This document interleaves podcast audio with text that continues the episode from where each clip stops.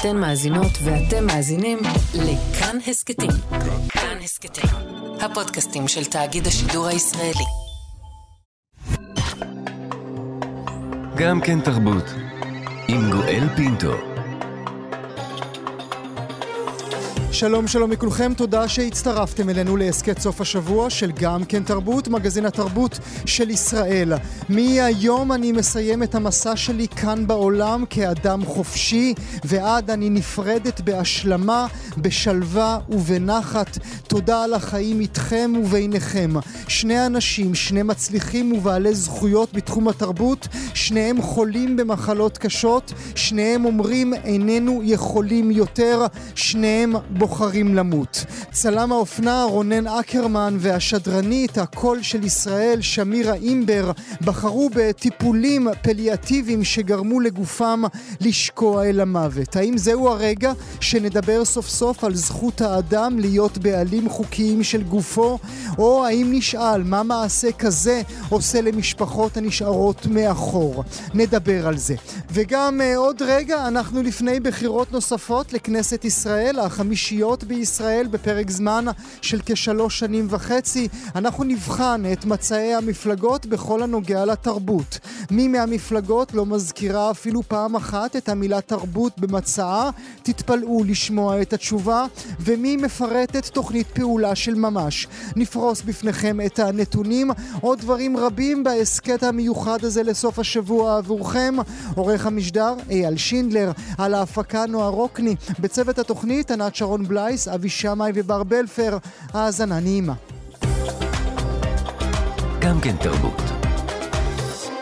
שדרנית הרדיו, שמירה אימבר, נפרדה בהודעה בפייסבוק מחבריה ומוקיריה. הנה הגיע יום שלישי הטוב, היא כתבה, אני חשה צורך להיפרד, חייתי איתכם וביניכם עם אהבה עצומה, יצריות רבה והתרסה מתמדת. אני נפרדת בהשלמה, בשלווה ובנחת, מוקפת בתמיכה ובאהבה רבה. תודה על החיים איתכם וביניכם, היו שלום. גם אימבר, הקול של ישראל, שבמשך שלושה עשורים קולה המדויק נישא בקול ישראל, בחרה בטיפול פליאטיבי, ובנותיה מסרו תודה על כל המילים הטובות. אימא כרגע מקבלת הרגעה פליאטיבית להקלה על הסבל שחוותה כבר זמן רב. כאשר יגיע הרגע, אנחנו נפרסם הודעה רשמית. ההודעה הרשמית, נאמר מאזינות ומאזינים, עוד לא הגיעה. הטיפול יכול לקחת שעות, הוא יכול גם לקחת ימים. אנחנו לא נכריז על מותה של אימבר מוקדם ממה שצריך. בואו אה, נתענג יחד על קולה המרהיב של אימבר. הנה היא קוראת מתוך מר מאני של א' ב' יהושע, שגם אותו איבדנו לפני כארבעה חודשים. ונניח, בסדר, אולי גם קצת מסתורין. אולי את פתאום צודקת, וזאת בדיוק אפילו המילה, מסתורין. אז מה יש? מה החטא גם במסתורין? ואם אדם נניח פותח דלת של בית זר ומבחין במשהו נורא שמזעזע אותו, ונשמתו, כן, נשמתו עמה, נשאבת פנימה. אבל המסתורין עמה איננו בדבר שמזעזע, כי אם הוא באמת מזעזע, אז הוא צריך להיות גלוי לגמרי ולא מסתורי. המסתורין הוא רק בפגישה שנראית מקרית, אבל בעצם איננה כזאת. וזה מה שהתרחש. זה מה שקרה לי בירושלים, אפילו שאני יודעת שלא תרצי להאמין לי. ככה, אמא, כי לא תאמיני. אימנו אותך כל חייך לא להאמין בשום מסתורין. ודאי שלא תאמיני במסתורין שלי. בסוף, אני יודעת, תבטלי את הכל ותגידי שזאת הייתה רק הזיה. זה, אתם בוודאי זוכרות וזוכרים, מאזיניות ומאזינים. זה מתוך הפרק הראשון אה, במר מאני, הסטודנטית אה, אגר משוחחת עם אימא, וזה היה קולה של אה, שמירה אימבר שקראה מתוך ספרו של א' ב' יהושע. אז כמו שהבנתם, מאזינות ומאזינים, שני אנשים, שני מצליחים ובעלי זכויות בתחום התרבות, שניהם חולים במחלות קשות, שניהם אומרים שאינם יכולים עוד, ושניהם בוחרים למות. בישראל המתת חסד איננה חוקית, וההליכים הפליאטיביים הפכו שכיחים. רופאה, אחות, רופא, אח, באים, מטשטשים ומשאירים לגוף לשקוע. האם זהו הרגע שנדבר סוף סוף על זכות האדם להיות בעלים חוקיים של גופו ולקחת את חייו, האם נשאל מה מעשה כזה עושה למשפחות הנשארות מאחור. נברך לשלום את אה, טומי יואל פינקוביץ', מטפלת בילדים ונוער עם אוטיזם, ואלמנתו של הבמאי רוני פינקוביץ', שגם הוא בדצמבר 2020 בחר לסיים את חייו בהמתת חסד בשוויץ. בוקר טוב, טומי. בוקר טוב. תודה רבה שאת נמצאת איתנו, ולצידך מחברת הספר "עדיף שהיה מת במלחמה" על התאבדות והשפעתה על בני המשפחה, שירלי אברהמי. שלום שירלי. בוקר טוב. נתחיל איתך, אה, ברשותך, טומי, דווקא מהבטן, ברגשות שלך, כשאת שומעת על שני האנשים האלה שבחרו אה, לקחת את הצעד הזה, את אומרת לעצמך מה? אני אומרת לעצמי, קודם כל, שהם מדהימים ואמיצים, ומבינים משהו על המוות ועל החיים. גם מה שכתב רונן אקרמן אה, מאוד מאוד אה, שימח והרחיב את ליבי, וגם הדרך שבה שמירה אימבר אה, בחרה להיפרד. לשים את המוות כחלק מהחיים, לדעת, לדעת שאנחנו גם מתים ושאנחנו נפרדים, זה מאיר את החיים בעין ובאלף. והופך אותנו, אותי לפחות, באופן אישי, ליותר נוכחת בחיים ולמכירת תודה על כל רגע שאני חיה. את זה אומרת טומי המטפלת, או, זו, או זה אומרת טומי אלמנתו של רוני פינקוביץ'? באופן מדהים, המטפלת והאלמנה של רוני פינקוביץ' הרבה יותר מחוברות כישות אחת ממה שהיו לפני מותו של רוני. Mm. זה, זה שינה אותי גם כמטפלת, התהליך הזה לקראת המוות, והמוות עצמו והפרידה מרוני. אמ, באופן שבו אני, אני פחות מטפלת במטופלים שלי, אני יותר פוגשת אותם. את לא חוששת, טומי, לגלורפיקציה, להדרה שאת עושה במילים האלה הרחבות, שמחו והרחיבו את ליבי, כמו שאמרת? אה, לא, ואני אגיד למה. אנחנו מגיעים נורא צעיר, מחונכים אה, לתפוס את המוות כאסון וכמשהו ש... צריך להישאר אה, בצללים וכמה שפחות לחשוב עליו ולזכור אותו. וזה הופך את החיים שלנו ל... גם, גם החיים הופכים להיות uh, מוצללים ומוסתרים. אפילו המשפט הזה של, באגדות, and they lived happily ever after, בעברית עוד מגדילים ואומרים, ואם עוד לא מתו, הרי הם חיים באושר ואושר עד עצם היום הזה. אומרת, אולי אין מוות. Uh, ואני חושבת ש... אני, אני, אני אגיד ככה, כשרוני אמר לי שהוא חושב על שווייץ, שהוא חושב על ארגון דיגניטס ולסיים את החיים שלו, התגובה הראשונה שלי הייתה אה, זוועה, כאילו, זאת אומרת, במילים אחרות, אתה נפרד. אנחנו לא הולכים להזדקן ביחד, אתה נפרד. נשאיר את הבנות שלך יתומות מאבא, אותי אלמנה, חבר הכי טוב שלי, זוועה. כאילו, אני אומרת את זה עכשיו, אני נחנקת. כי הפרידה כואבת. המוות מכאיב, כי, כי זה פרידה. אבל זה לא הופך אותו לאסון, וזה לא הופך אותו למשהו שצריך להתכחש אליו. אוקיי? ואם אנחנו מוכנים להסתכל לו בעיניים, וזה התהליך שקרה לי עם רוני, שהתחלנו לדבר על זה, ולדבר על, על לבחור להישאר בחיים לעומת לבחור למות. ועל מה זה אומר להיפרד ולהיות 30 שנה יחד, האם אכן טרם כן, איך אומרים, מת או נפטר טרם זמנו? Mm. מה זה הזמן הזה? 80, 90, 120? מה, מה זה הזמן? אולי יש אנשים שזמנם הוא בגיל 20, או כמו רוני זמנו, או כמו אה, רונן, שעד כמה שדעת לא, זה לא היה המתת חסד, אלא הוא מת באופן טבעי מה-ALS, הנוראי הזה, אוקיי? אז, אז זה בזמנו, טרם זמנו. המוות פוגש אותנו, והפרידה פוגשת אותנו. מהרגע שאנחנו נולדים, אנחנו הולכים למות. אז אין פה גלוריפיקציה, יש פה את האומץ להסתכל לזה בעיניים כדי לחיות יותר טוב. לא כדי, גם כדי למות יותר טוב, אבל קודם כל כדי לחיות יותר טוב, להיות אנשים יותר טובים, ולפגוש אחד את השני, ולהבין שכל שנייה של פגישה, גם עכשיו השיחה הזאת, היא יקרה מאוד, וחד פעמית מאוד, ויכולה בכל שנייה להסתיים. אבל את לא פוחדת שעכשיו מאזינות ומאזינים לנו רבות ורבים, ואומרים, יא, איזה רומנטית טומי, זה נשמע מקסים? אני לא, לא אחראית על מה שאחרים חושבים. אני אגיד לך שאני ממש לא רוצה למות, אבל שאני כן ממש רוצה שתהיה לי הזכות, במידה וחיי יהיו, יהפכו להיות בלתי נסבלים, מכל סיבה שהיא, כאלה שאני אדע שגם אין לזה, זה לא שכרגע, הרי אנחנו סובלים כל הזמן. גם זה אגב בלוף שמספרים לנו שמחלה וכאב הם לא חלק מהחיים, הם טרגדיה, הם גורל נורא. לא, מחלה וכאב ופרדות ושברון לב, הכל חלק מהחיים, ולא אה, הפרסומות. זה, זה, אתה יודע מה? אם אני חוששת ממשהו שיבלבל את המאזינים והמאזינות, זה הפרסומות. והוליווד, שכולם צעירים ועשירים ויפים ובריאים וגם לא מתים אף פעם, וגם אוהבים לנצח. זה, זה מטריד אותי, זה מבלבל. אני חושבת שמה שאני אומרת עכשיו פוקח עיניים, לא מבלבל. הוא לא רומנטי, הוא לא גלוריפיקציה. אני חושבת שהוא האמת, ואני חושבת שלחיות את האמת הזאת, זה יעשה לנו טוב, אני ממש לא חושבת שזה רומנטי. אני, אני, לא, אני לא קטונתי, לא, גדל, לא גדלתי מהכאב, אני, אני מאוד מאוד כואבת. זה לא מדלג על שום שלב בכאב הפרידה, זה רק נותן לו משמעות אחרת. גם, גם לא כעס, טומי? כעס? כן. מה? על זה שהוא הלך, הקריזה. לא, לא כעסתי. כעס לא היה חלק מזה. כאב נורא, כן. כעס לא. אם את מרשה לי, נשים נקודה ברשותך. אני רוצה שנעבור uh, לשירלי אברהמי. את יודעת, שירלי, קטונו, כן? אנחנו לא נגיד לטומי איך היא מרגישה או איך היא אמורה להרגיש. ובכל זאת, מה ההשפעות על בני משפחה שנשארים מאחור?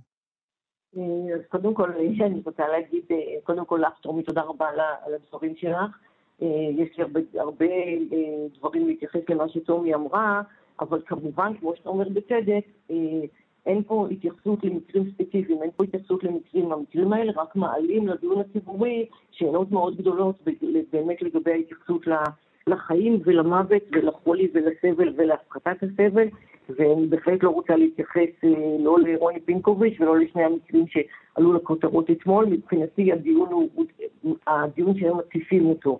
אה, לגבי ההשפעות על בני המשפחה, אז אני חושבת שבאמת הנושא שאני מתעסקת איתו, והנושא שעליו גם כתבתי את הספר שהזכרת, הוא התאבדויות, והסיפורים שאנחנו מדברים עליהם כאן, הסיפורים שעלו לכותרות, וגם הסיפור של רוני פינקוביץ', אה, לא הייתי קוראת להם התאבדויות. אני קראתי בספר שלי לפרק הזה, לפרק על אנשים שעשו דברים דומים לאלה, התאבדות חסד.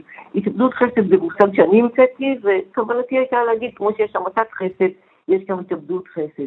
אבל אני חושבת שכן, לשאלתך, ההשפעות על המשפחה הן דומות, והן דומות גם במקרים האלה.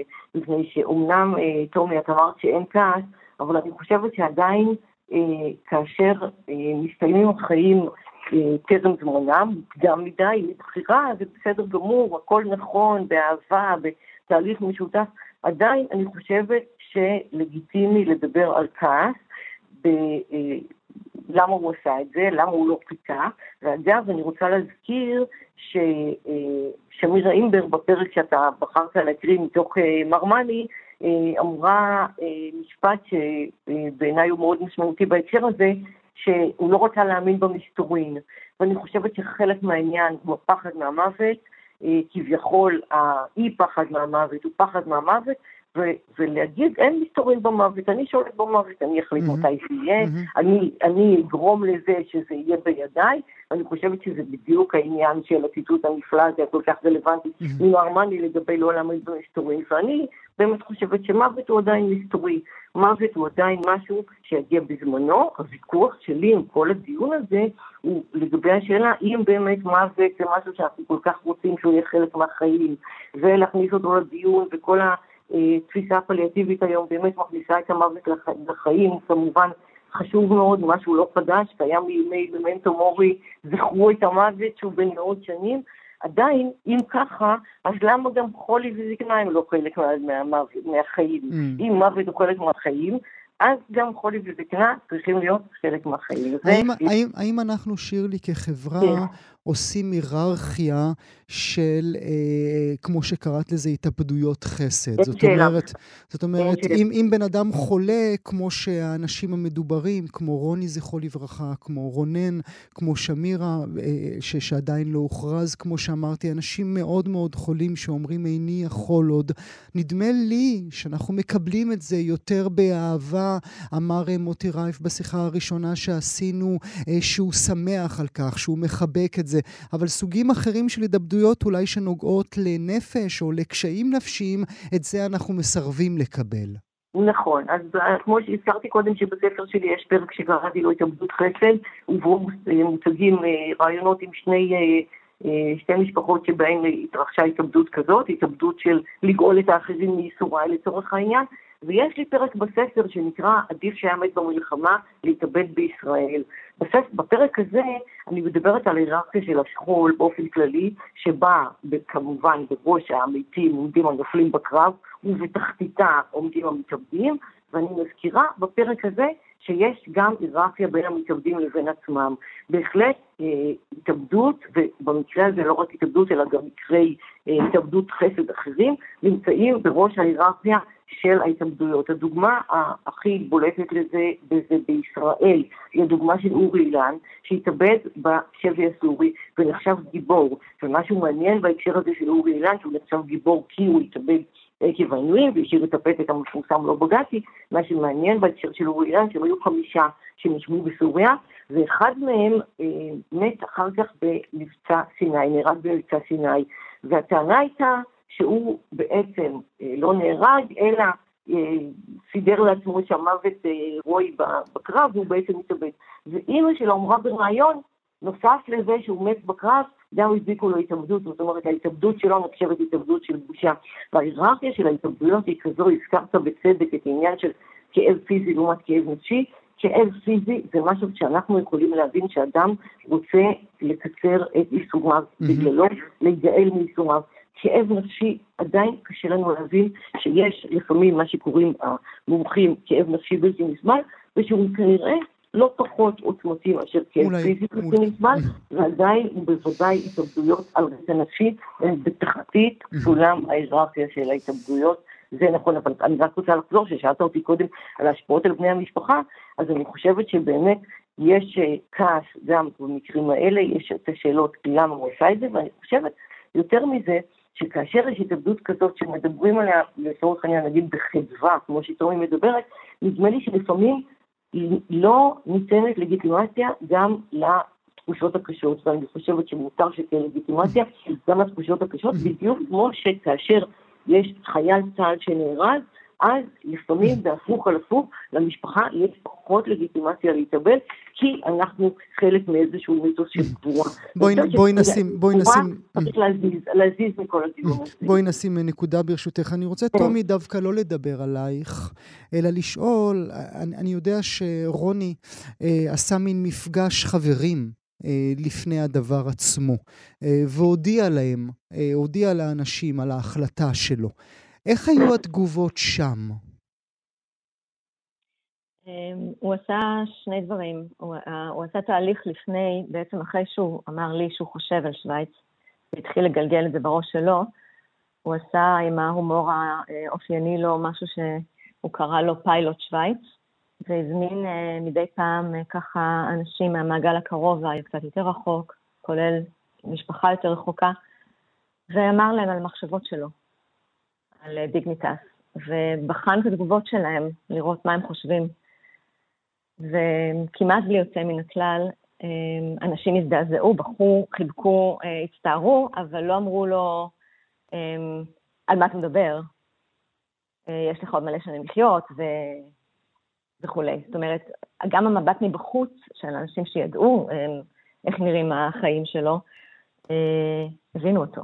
הבינו אותו ואמרו לו, אם הייתי מגיע למצבך, יכול להיות שגם אני לא הייתי יכול להחזיק יותר ולהמשיך הלאה. אה, אני רוצה רגע, אה, שנייה אחת רק אחורה רגע ללכת, אה, אני מבינה שכנראה נשמעתי, אפרופו פיילוט. לא, לא, נשמעת בסדר גמור, טוב, שנשמעתי עושה כן.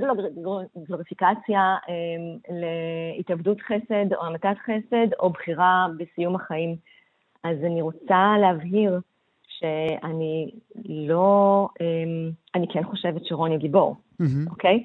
אה, אבל אמ, לא בגלל האופן שבו הוא בחר למות בהכרח, אלא בגלל האופן שבו הוא נשא את החיים שלו.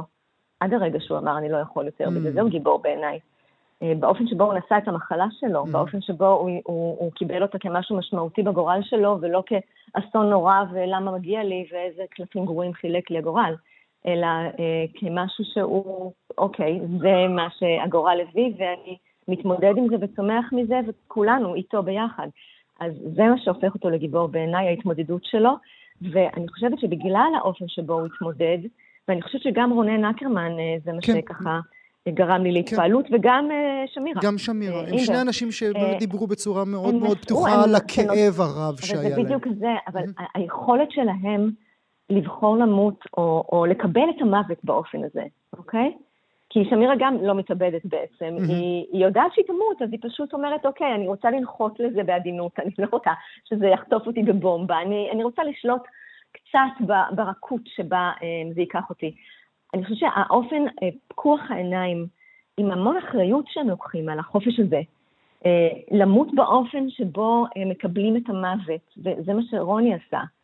הוא, הוא קיבל את זה שהוא אמר, אני יודע שיכול להיות שיש לי עוד הרבה שנים לחיות עם המחלה הזאת שהולכת ומועכת אותי פיזית. אה, אני לא יכול יותר. אה, עשיתי כל מה שיכולתי, התמודדתי, מספיק לי. אני כבר לא אתפתח, אני, אני לא לוקח על עצמי יותר התפתחות עם המחלה הזאת, הלאה, נקסט, לא יכול. ואני חושבת שזה זה גם מה שבעיניי, אמ, ואני כן חושבת שהבנות שלו כן חוו גם, גם כעסים. אמ, הן בכל זאת אה, אה, בנותיו, והן גם צעירות יותר, אמ, אבל לא כעס עליו אה, שהוא נטש אותן, כי הם גם ידעו באיזה מצב הוא, וליוו אותו באהבה ובהמון אה, הערכה, אמ, אלא כעס על זה שהן צריכות להיות בלי אבא עכשיו. אמ, וזה, וזה באמת לגיטימי, הפרידה היא נורא כואבת, היא נורא נורא כואבת. אני רוצה לומר למאזינות ומאזינים, גם בשמכן, אני מניח, אה, טומי ושירלי, אה, תמיד, תמיד כדאי לדבר. אה, 1201, זה מספר הטלפון של ערן. אפשר גם בצ'אט דיגיטלי באתר המרכז או באתר סער. תמיד כדאי אה, לדבר. אני רוצה להודות לכם על השיחה הזו, אה, טומי יואל פינקוביץ' ושירלי אברהמי. תודה רבה לכם שהייתם איתי הבוקר. תודה רבה אה. הזאת. תודה. גם כן תרבות. עוד שבועיים לבחירות אה, לכנסת ה-25, הבחירות החמישיות בישראל בפרק זמן של כשלוש שנים וחצי. זה כבר שנתיים וחצי מחודש מאי 2020 שחילי טרופר משמש כשר התרבות. את פעילותיו אנחנו מרבים כמובן לסקר אצלנו בתוכנית. אבל מה כוונת המפלגות האחרות לתחום התרבות במידה וייבחרו? עד כמה הן מתייחסות לתחום, אם בכלל? מה הן מבטיחות, אם בכלל? פורום מוסדות התרבות שיקיים במדיטק חולון את הכנס השנתי שלו, בדק את מצעי המפלגות, למי מהמפלגות שבכלל יש מצע. גם הזמינו את נציגי הסיעות למושב מיוחד בכנסת. מה מעלות אה, המסקנות? נדבר על זה. נברך לשלום את מנכ"לית פורום מוסדות התרבות, איריס רונלי ריקליס. בוקר טוב לך. בוקר טוב. תודה רבה שאת נמצאת איתנו הבוקר. מה המסקנות? בואי נתחיל במפלגה הגדולה ביותר, הליכוד. הליכוד, או, המפלגה הגדולה ביותר. אז באמת אה, אנחנו, למרות שזו כבר מערכת בחירות חמישית וכולם קצת עייפים, החלטנו לבדוק ולראות מה קורה באמת במצע המפלגות והאם אה, נעשה איזשהו שינוי בכל מה שקשור לתרבות. אה, הליכוד, למשל, אחת המפלגות באמת הגדולות, הוותיקות, המילה תרבות מופיעה פעם אחת במצע שלהם בהקשר של אה, תרבות יהודית במדינת ישראל, ואין שום התייחסות לתרבות בכל המצע המפואר שמדבר על הרבה נושאים אחרים, למשל. Mm. אין פרק אני- של תרבות במצע הליכוד. אין פרק של תרבות. בנוסף, אני יכולה לספר שאנחנו באמת הזמנו את נציגי כל המפלגות מחר לכנס, כי באמת היינו רוצים לדבר על, על תרבות ומהי מהי תרבות עבורם ומה המשמעות של תרבות באמת עבור אזרחי המדינה. הליכוד ביטל את בואו ברגע האחרון. מהמם. אמור היה להשתתף מי? מיקי זוהר, מיקי זוהר אמור היה להגיע, והוא מבטל את השתתפותו בכנס שלכם. נכון. נעבור אל העבודה. העבודה. אה, גם בעבודה, למרות שמדובר באמת במפלגה שעוסקת הרבה בשינוי חברתי ובשיח חברתי, גם במפלגת העבודה אין התייחסות לתרבות במצע. יש התייחסות לסביבה, ללהטב"קים, לשוויון מגדרי, אבל לא תרבות. נכון, נכון. והיית אומר, תרבות היא חלק מכל אותם הדברים האלה, והיית מצפה שיהיו לפחות כמה מילים mm-hmm. שעוסקות באמת בזכות לתרבות, או mm-hmm. בכוחה של התרבות, אה, בזכות ליטול חלק ביצירה אומנותית, בגישה לעשייה תרבותית, אף לא מילה אחת. לא ליכוד, לא עבודה. מה עם יש עתיד? יש עתיד, לעומת זאת, אימצה אה, את אה, מצע התרבות שפורום מוסדות תרבות, יחד עם קואליציה מאוד רחבה של ארגוני תרבות, עשתה לפני מספר שנים, ואף דייקה יותר השנה, ובאמת הטמיעה את, את, את המילים, את הכוונה שלנו בתוך המצע, והמילה תרבות בהחלט מופיעה מספר אה, רב של פעמים, וגם שוב, גם המטרות שהיינו רוצים לראות כחלק. הבעיה היא לא ההטמעה של ה... חומר, אלא בעצם הפער בין המעשים והחומר. כמובן, טוב, זה כבר, זה כבר, זה כבר שיחה לאחרי, לאחרי הבחירות. ועוד אז, שיחה, כן. כן. אז, אה, אז כן, אה, נועה רוקני שלנו אה, בחנה את, ה, את המצעים, ואכן ביש עתיד הם מבטיחים דאגה לרווחתם של יוצרים עצמאיים ועובדי עולם התרבות, חוק תקציב התרבות הם מבטיחים, כדי לוודא שתקציב התרבות יעלה בהדרגה, גם הקמת מכון לייצוא תרבות ישראלית הם מבטיחים, ועוד ועוד, כמו שאת אמרת בעצמך, 60 תרבות פעמים. תרבות לכל, חינוך, חינוך לתרבות, כן, בהחלט. מה עם המחנה הממלכתי? אמ, גם אני שואלת מה עם המחנה הממלכתי. לא, אני צוחקת. המחנה הממלכתי כן אה, מייחס איזשהו חלק אה, באמת אה, במצע שלו לתרבות. אה, בהחלט כתוב שם שהם מאמינים שיצירה תרבותית מגוונת ועשירה היא נכס צאן ברזל, אה, אבל אין שם איזושהי רשימה של מטרות או חתירה למטרות או נושאים שהיינו רוצים לראות אותם מטפלים באמת במסגרת הקדנציה או הכהונה או אה, באמת המנדט. להשתגע, פשוט, פשוט, פשוט להשתגע. ישראל ביתנו? ישראל ביתנו. ישראל ביתנו מתייחסת לתרבות בצורה יחסית מאוד יסודית. אה, גם הם אימצו חלק מה, אה, מה, מהמצע שבאמת אה, יצרנו. הם שינו אותו מעט באמת לפי האג'נדה שלהם, הם בהחלט מדברים הרבה על תרבות בפריפריה, על שיעורי תרבות בבתי ספר, התייחסות באמת מאוד גדולה לחינוך לתרבות, mm-hmm. בהחלט אה, ראוי, אם כי לא מספיק. Mm-hmm. זה מעניין, במצע של ישראל ביתנו, כפי שבדקה נועה רוקני, הם מחברים תמיד את התרבות והספורט. זאת אומרת, זה מאוד חשוב להם, החיבור בין השניים, כאשר הם מדברים על צורך קיומי וחיוני, אז הם מדברים על תרבות וספורט. הם מדברים על חובה ובריאות לגוף ול... ולנפש. ולנפש, תראה, זה, אבל המשרד הוא משרד התרבות והספורט. לא, זה ברור, אבל אני, אני, חושב, אני חושב שזה... תרבות פנים רבות. כמובן, כמובן. מה עם uh, מרץ? מרץ. מרץ מפלגה שאנחנו uh, גם בחנו ובדקנו. Uh, המילה תרבות מופיעה במצע מספר רב של פעמים, וגם uh, בהקשרים שונים, כולל ציטוט ממגילת העצמאות, בהחלט יש שם uh, קריאה לתרבות וקריאה לעיצוב דיוקנה, זהותה וייחודה של המדינה באמצעות תרבות. חדש? לא מצאנו מידע. לא מצאנו מידע. לא מצאנו מידע. אה, בדקה נועה רוקני והיא ראתה, אפרופו חדש, אה, שיש להם כמה משפטים שקשורים לתרבות, שיפור המרחב הציבורי ופיתוח חיי תרבות משמעותיים, אבל זה קצת, כל מה שאנחנו מדברים זה מין אה, אוויר, נכון? זה, זה קצת זה... כמו מה שהמלט אמר, מילים, מילים, מילים. מילים, מילים, מילים. פרולה, פרולה, פרולה. ממש. אבל באמת, תראו, אני כן יכולה להגיד שבאמת הרוח החיובית של חילי ובנט בשיח על התרבות, בפיצוי באמת בתקופת הקורונה, היו משמעותיים והכרחיים לעולם התרבות. אבל אנחנו רוצים לראות את הדבר הזה מתקדם, אנחנו רוצים לראות יותר עשייה תרבותית, אנחנו רוצים לראות שלא מנטרלים אה, פרויקטים כמו Creative Europe, Europe שיכולים לשים את התרבות באמת על המפה, על המפה העולמית ולייצר מרחב של שיתופי פעולה בינלאומיים. זאת אומרת, צריך פה כל הזמן ללכת קדימה. בואי, בואי, נזכיר, בואי נזכיר ברשותך אה, למאזינות והמאזינים שלנו, עסקנו בזה רבות כאן אצלנו בתוכנית, את סיפור Creative Europe שאמור היה להיות הסכם, לחתם הסכם עם האיחוד האירופי בגובה עשרות או מאות מיליוני אה, דולרים, וברגע האחרון אומרים שזו איילת שקד, היא זו שדרשה לבטל, כיוון שההסכם מחריג את השטחים הכבושים. מה בעיניכם בפורום שלכם צריך לעשות, אפרופו סיפורים גדולים כמו Creative Europe? תראה, אנחנו היינו גם בקשר עם חילי ועם המשרד שלו, שבאמת הראה שהם יצרו איזושהי תוכנית בשביל לפצות את אותם ארגונים שלא יכולים ליהנות מהתוכנית. מתחילה זה אמור היה להיות ככה, כן. נכון, בדיוק כמו עם הסכם המדע. צריך לומר. בדי- בדיוק כמו הורייזן 2000 שנחתם בלי שום בעיה, באמת, בדיוק, גם באותם ניסוחים בדיוק. ופה אנחנו קצת מרגישים שחיבלו, קצת חיבלו באמת בעולם התרבות, ובסופו של דבר, קמת לצד ישראל- העדין של הבוקר. כן, מדינת ישראל מתהדרת בייצוא התרבותי שלה כחלק באמת, אתה יודע, מהזהות שלנו במדינת ישראל. אנחנו לא רק מוכרים נשק, אנחנו לא רק מייצרים מתיחות במזרח התיכון, אנחנו גם יצאני תרבות גדולים. וחומר שמשתמשים בו הרבה, אנחנו גם עובדים הרבה עם משרד החוץ, יש בכל זאת נראות תרבותית מאוד גדולה בעולם. הייתה יכולה להיות הרבה יותר.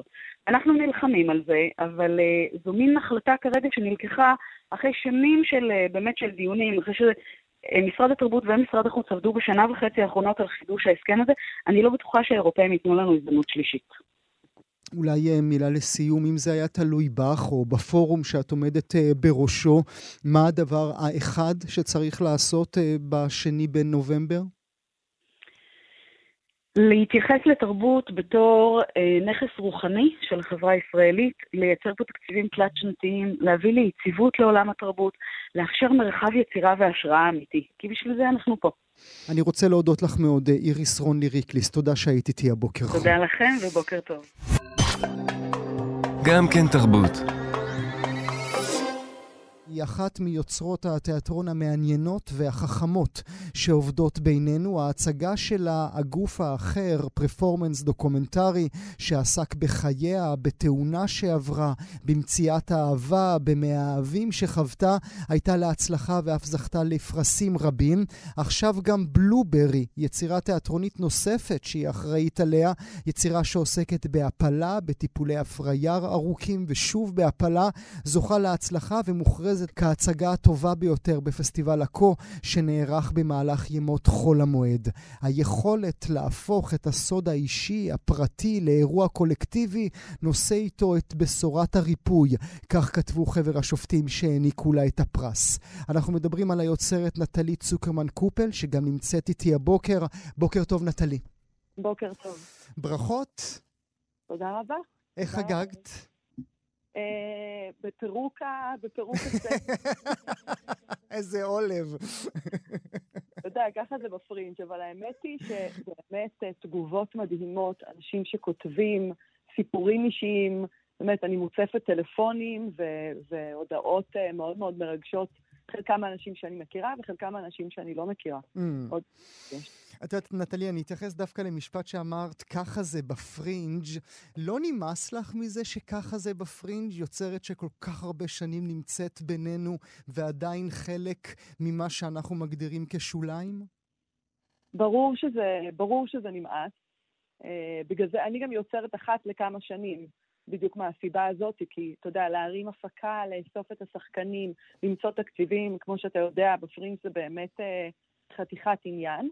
אה, מצד שני, זה קצת המציאות שבה אנחנו חיים, אני לא רואה את זה משתנה בשנים הקרובות, אה, ואני משתדלת, אתה יודע, לעבוד עם מה שאני יכולה בצורה שהכי נכונה לי. זה מין סוג של קבלת הדין, להתבונן במה שקורה בתיאטרונים הרפרטואריים ולהגיד, טוב, ככה זה, אני בנויה רק לאזור מסוים בתוך שדה התרבות והאומנות? אני חושבת שאין לי איזו אספירציה ספציפית אה, להיות בהבימה או בקאמרי או, או בת, בתמונה לצורך העניין. אני רוצה להיות במקום שבו הקהל רוצה לבוא אליו, לצפות בהצגה, אה, וייתן לי לעשות את שלי. אז אני מניחה שיש לזה לפעמים גם מחיר Mm. אה, אה, כלכלי כזה או אחר, אבל בוודאי שהייתי שמחה שיהיו תקציבים, אתה יודע, מרווחים לכולנו, לכל יוצר Mm. טוב שיכול ליצור. אבל כשאת אומרת לי באמת אין לי אינספירציות, את באמת מתכוונת לזה, או שזה שוב, כמו שאמרתי, קבלת הדין? לא, אני חושבת שזה באמת, אה, אני מאוד רוצה להגיע לכמה שיותר אנשים, אבל אני מודעת לזה שסוג התיאטרון שאני עושה אה, דורש איזשהו אה, אורך רוח, סבלנות. אני עובדת חצי שנה בערך על כל מופע שאני עושה.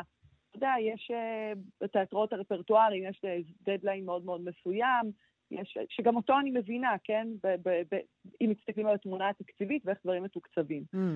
אז אני מניחה שיש לזה איזשהו סוג של מחיר. הייתי שמחה שמדינת ישראל תבין שיש דרך, שיש עוד סוגי תיאטרון שצריך לתקצב אותם, בצורה רצינית, ואז אולי יהיה שיח יותר, אה, יותר פורה ומעניין. אבל אני לא בטוח, נטלי, שאפשר להניח את כל הביצים דווקא בסל של תקצוב מדינה.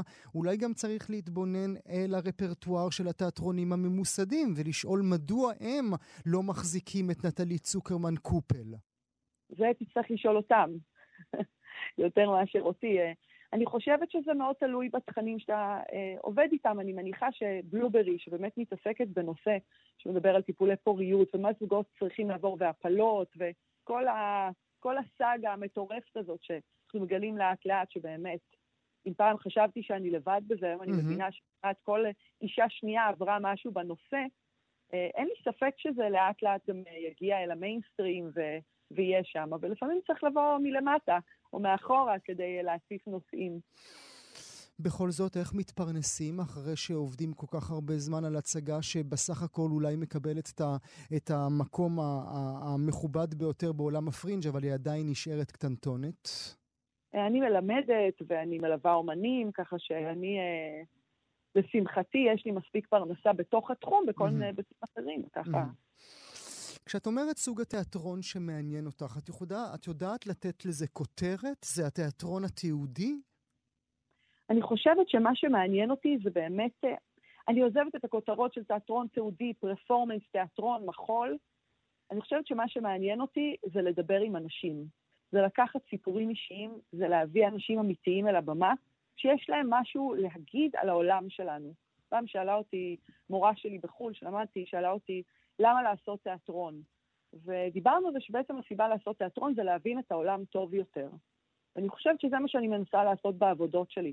אני יכולה לדבר דרך הגוף שלי, כי זה מה שאני מכירה, ולצערי עברתי uh, טיפולי פוריות והפלות מאוד מאוד, סיפור מאוד קשה בשנים האחרונות, והרגשתי באיזשהו שלב שלא יכול להיות שנשים לא מדברות על זה. Mm. או אם כבר מדברות על זה, אתה יודע, זה אחרי הלידה, אחרי ההצלחה. Uh, והרגשתי שחסר את הקול הזה. והיה לי מאוד חשוב להביא אותו פשוט... אה, האמצעי שלי זה אמצעי mm-hmm. התיאטרון, אז דרך התיאטרון. אבל זה כמו שהזכרתי בתחילת דבריי, ואולי נחזור לזה בעוד רגע, שזאת לא היצירה הדוקומנטרית הראשונה שלך, אבל mm-hmm. האם, האם בבלו, בבלוברי בעינייך את מדברת על אה, סוג של הלל לכישלון? זה נורא מעניין שאתה שואל את זה, כי אני חושבת שבכל העבודות שלי, אני מנסה לדבר על זה, אנחנו רגילים שעל הבמה יש תמיד את הגוף המוצלח, כן? את השחקן הווירטואוזי.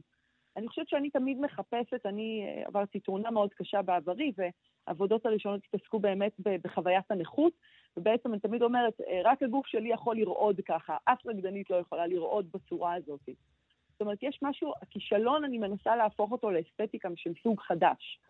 אה, ואני חושבת שזה מה שמעניין בעבודות האלה, כי הן פתאום אה, מאפשרות לנו להתבונן על החיים שלנו בצורה אחרת. ולתת לנו סוג של נחמה גם לי כצופה? אה, לפי התגובות, אז בהחלט כן. אני חושבת שאני מחפשת מצד אחד לחשוף את הקושי, ומצד שני לחשוף את היופי שיש בתוך כל הרגעים האלה. החיים שלנו תמיד מורכבים יותר מ, אתה יודע, מאיזו דיכוטומיה כזאת ברורה. יופי ברמת הטוב שזה קרה אפילו, או שאני הולך רחוק מדי? אתה הולך רחוק מדי, אני חושבת. כמובן שהייתי רוצה שיהיו לי עכשיו אה, משפחה וילדים וזה. אני כן יודעת שזה המציאות, וכל אחד סוחב את הסיפור שלו. אה, חשוב לי בהקשר הזה גם להגיד שבאמת היצירה הזאת היא לא יצירה רק שלי, יצרתי אותה עם בן הזוג שלי ועם mm-hmm. שתי שותפות, עתליה ברנדסבורג ואורי לנקינסקי, והצטרפו אלינו ליר כץ ושירה חסיד ועוד אחרים וטובים, כדי באמת, לכולנו יש סיפור. הסיפור הזה הוא לא רק שלי, גם הן משתפות שם בסיפורי ההפלות שלהן, בסיפורים הלא פשוטים שהן עברו אה, בעולמות הגניקולוגיה. אה, זה באמת, אה, באמת אתה מבין שזה לא הסיפור רק של נטלי ותומר, אלא זה סיפור הרבה יותר רחב. אני משתמשת בעצמי כי רק, רק על גופי לספר ידעתי. Mm-hmm, mm-hmm. אבל uh, uh, המטרה היא כמובן לספר סיפור שהוא רחב יותר. הזכרת את, ה... הזכרת את התומר שלך, את הקופל שלך, את האיש שלידך. היה לו קל כמוך, עד כמה שזה אפשר לומר קל, אה, לתת את עצמו על הבמה, או שזה משהו אה, גברי יותר שמקשה לשחרר? אני דווקא חושבת שהיה לו קל יותר ממני, הוא, הוא מגלם את עצמו בהצגה. Mm-hmm. את לא, כן, את לא, כן. אני uh, ביקשתי, uh, אמרתי, טוב, יש גבול כמה אני יכולה לחוות את הדברים. היה לי הרבה יותר קל לכתוב על זה, לדבר על זה. Uh, לעומת זאת דווקא תומר, במובן הזה, ישר זרם איתי עם הרעיונות, אמר לי, אני מסוגל לגלם את עצמי. אני חושבת שדווקא בתומר שלי לפחות יש הרבה רגישות והרבה... אה, באמת אנחנו צולחים את זה ביחד, זה סיפור של שנינו לגמרי. Mm. אה, ובעיניי במובן הזה, באמת זכיתי, אני חושבת שמישהי אמרה לי, דליה שימקו, מנהלת האומנותית של הפסטיבל, אמרה לי, בסופו של דבר זה הצגה על אהבה. Mm, על זוג שחווה את הדבר הזה יחד. כן, כן. איך זה השפיע על הזוגיות שלכם? רק לטובה, ממשיכה ומתעצמת ומאוד אוהבת. אני, אה, אני לא שואל על התהליך, אני שואל על ההצגה עצמה. כן, כן, אני אומרת, באמת, כאילו, אני רק חושבת שכל... אה, אנחנו באמת עובדים ביחד. כאילו, זה באמת שותפות אמיתית, זוגיות אה, אמיתית, שבאמת, אתה יודע, אני יכולה לספור את הוויכוחים, אפילו לא ריבים, על, על שתי אצבעות. Mm. באמת אנחנו מין אה, מכונה משומנת שעובדת טוב ביחד, זה רק חיזק. מה זה עושה לך כאדם וכיוצרת לתת ככה את הקישקע שלך אה, אה, אל מול העולם כולו, גם בגוף האחר עם התאונה שעברת והמאהבים שחווית, גם כמובן בהקשר הזה של בלוברי בהפלות ובטיפולי ההפריה? אני עושה קצת הפרדה, אני חושבת שהעבודות שלי שהתעסקו בנכות, practice makes perfect, והגוף האחר באמת כבר אה, הגיעו עם איזושהי פרספקטיבה, הייתי בת 34 כשהעליתי את שתיהן, נפצעתי בגיל 12, היה לי איזו פרספקטיבה. פה אני חייבת להגיד לך שהייתה לי חוויה מאוד מאוד לא פשוטה להיות בתוך, ה... בתוך התהליך, וכל הזמן אמרו לי, אבל זה השגה עלייך. ואני אמרתי, לא, לא, זה אנשים אחרות. Mm. אה, לקח לי זמן באמת אה, כזה להיות מסוגלת אה, אה, בעזרת השותפות שלי ובעזרת אה, ג'ייסון דנינו הולד, שגם אה, מלווה אותנו אומנותית, שבאיזשהו שלב באו ושמו איזושהי מראה ואמרו לי, נטלי, אבל זאת את, זה הסיפור שלך, וצריך uh, להכיר בזה. וברגע שעשיתי את זה, משהו השתחרר, ובאמת ההצגה ככה קפצה איזשהו שלב מבחינתי, ובאמת uh, זאת חוויה מרתקת מבחינתי, להיות על הבמה, לשתף בסיפור שלי, ועדיין לראות איך אנשים מוצאים את עצמם בתוך הסיפור הזה. טוב, זה, זה שוב מחזיר אותנו לאותו שיעור שאנחנו יודעים כבר אה, מאות שנים, כן? האישי ביותר הוא הופך לכללי ביותר. כן, לגמרי. אני רוצה לברך אותך שוב על ההצלחה המרגשת הזאת. נקווה שנוכל לראות כולנו את ההצגה החשובה הזו. נטלי צוקרמן קופל, תודה שהיית איתי הבוקר. תודה רבה לך. גם כן תרבות. אחד הפרסים בהפתעה שהוענקו בפסטיבל עכו שאך ננעל היה ציון לשבח על שם אה, פנינה רינצלר. מדוע בהפתעה? כי רינצלר, שהייתה מנכ"לית ומייסד תיאטרון לוד, מתה בהפתעה כשהיא רק בת 43. כמחווה לחשיבותה והשפעתה על עולם התיאטרון, בעיקר זה המתקיים בשוליים, החליטו בעכו להעניק פרס על שמה. היא עצמה נולדה בירושלים, היא הייתה בת בת למשפחה דתית, ייסדה את פסטיבל לצאת מהקרון לאומני פרפורמנס, ולפני שמונה שנים הקימה בעיר לוד בתוך מקלט שכונתי תיאטרון. אנחנו כאן בתוכנית ראיינו את פנינה כמה פעמים. הפעם האחרונה הייתה בעת מהומות אה, הערים המעורבות, בתוכן כמובן לוד, ותמיד בפה שלה היה מסר של חיים משותפים. לפני כשלוש שנים היא אף הוציאה ספר שירים ראשון, 30 רגעים שותקים קראו לו. אנחנו אז ביקשנו ממנה לקרוא עבורנו את השיר "היינו יכולים להיות הרומאו ויוליה של הפריפריה הזאת". אז הנה, שוב לזכרה בקולה, הנה היא קוראת את השיר.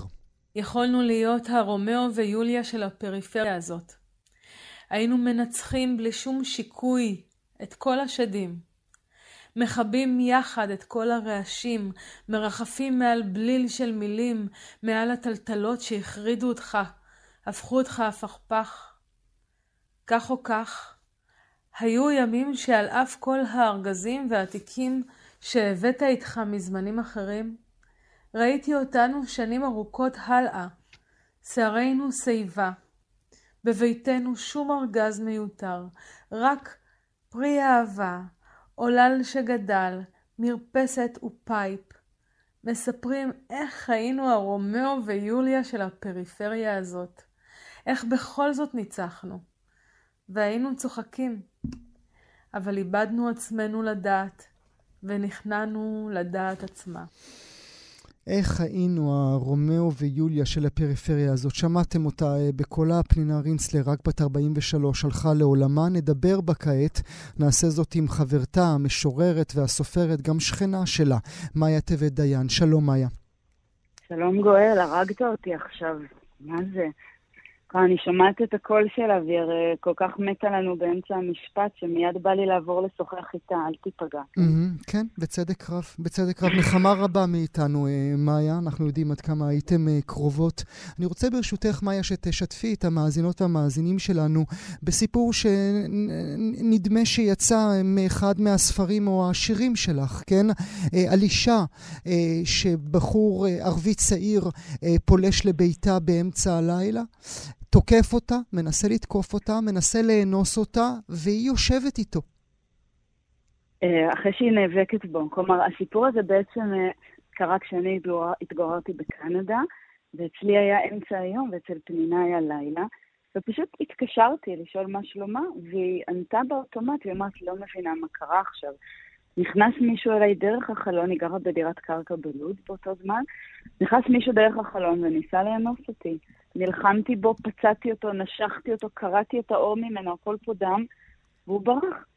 ודיברנו, והסדרנו נשימה, ונעלנו, אני אומרת נעלנו, אני אומרת יחד, אני מעבר לקו, את הבית ואת החלונות ואת הכל, ואפילו ניסינו להבין רוחנית ונפשית מה קרה, ו...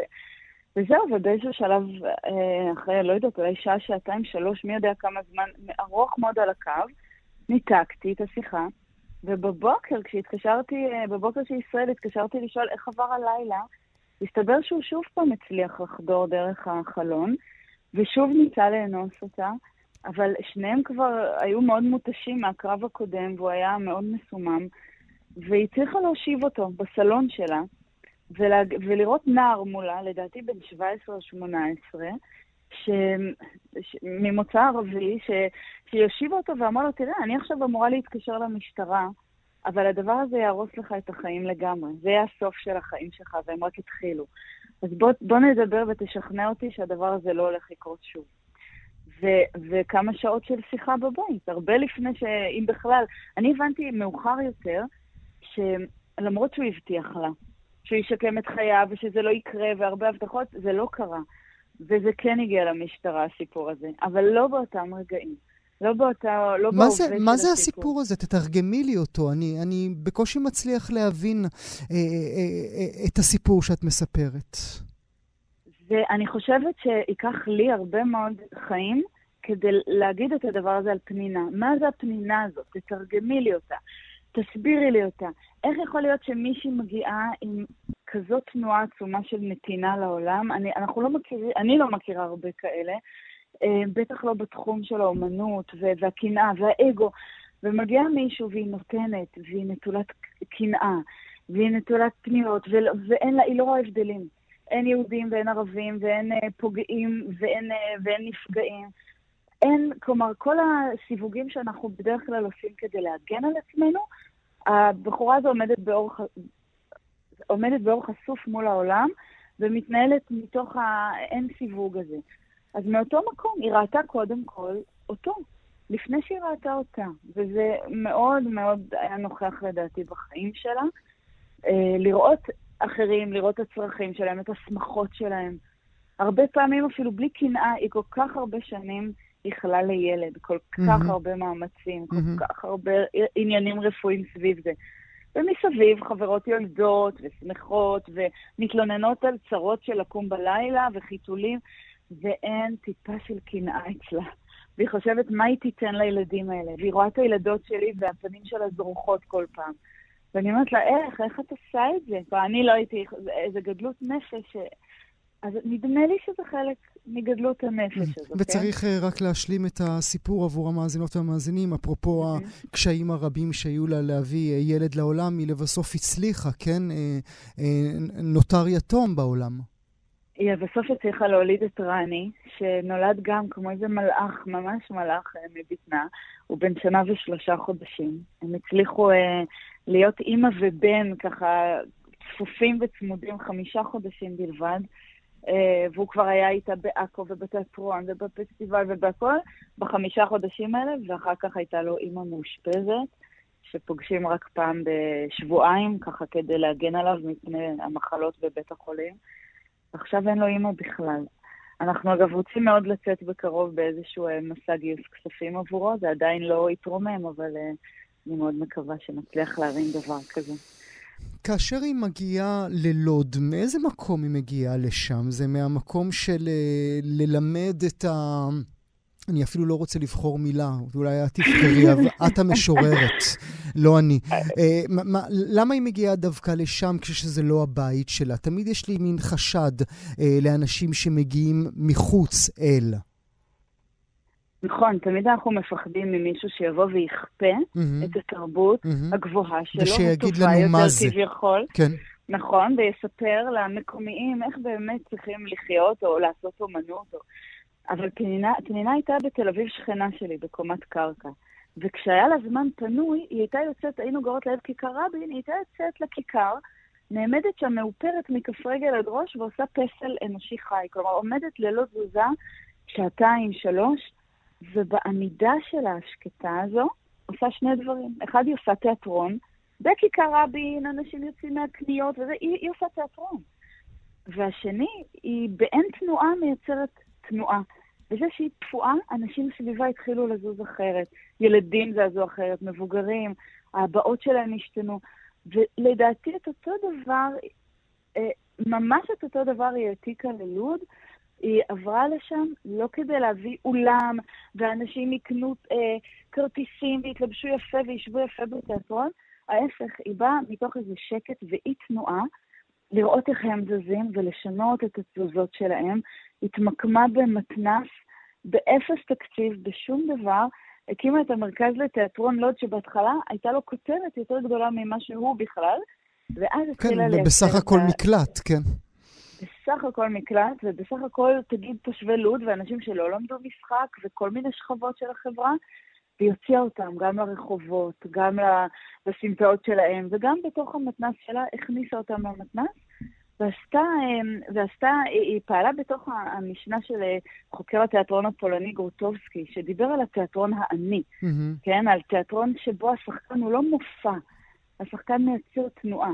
השחקן הוא לא תלבושות ואיפור ותסריט, אלא הוא מתחיל לייצר את התנועה במקום שהוא נמצא והוא מביא ריפוי גם. וזה מה שהיא עשתה שם.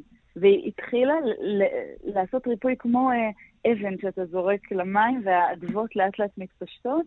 זה התחיל בקטן וזה התפשט והמעגלים התרחבו.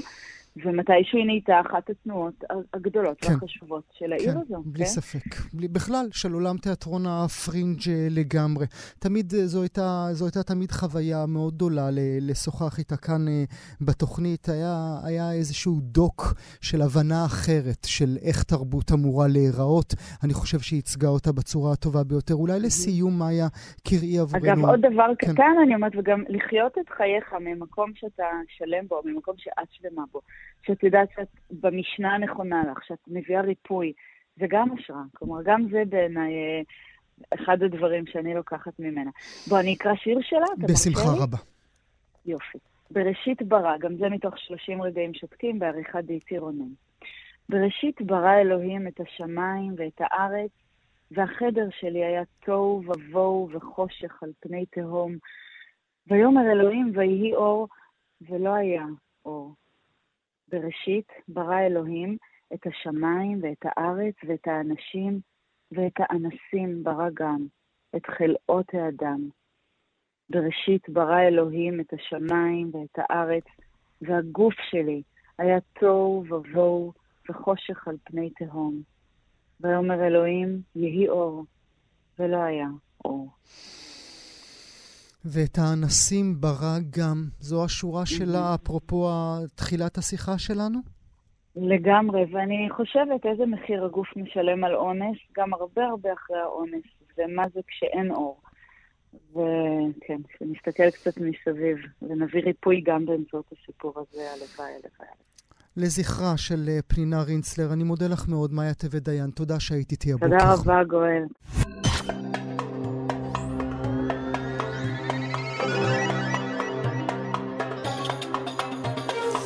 זהו, הגענו לסיומו של הסכת נוסף אה, מבית גם כן תרבות, מגזין התרבות של ישראל, עורך המשדר אייל שינדלר, על ההפקה נועה רוקני, בצוות התוכנית ענת שרון בלייס, בר בלפר ואבי שמאי. תודה שהייתם איתי, ועד הפעם הבאה, אילה לקה. גם כן תרבות. אתן מאזינות ואתם מאזינים לכאן הסכתים. כאן הסכתים, הפודקאסטים של תאגיד השידור הישראלי.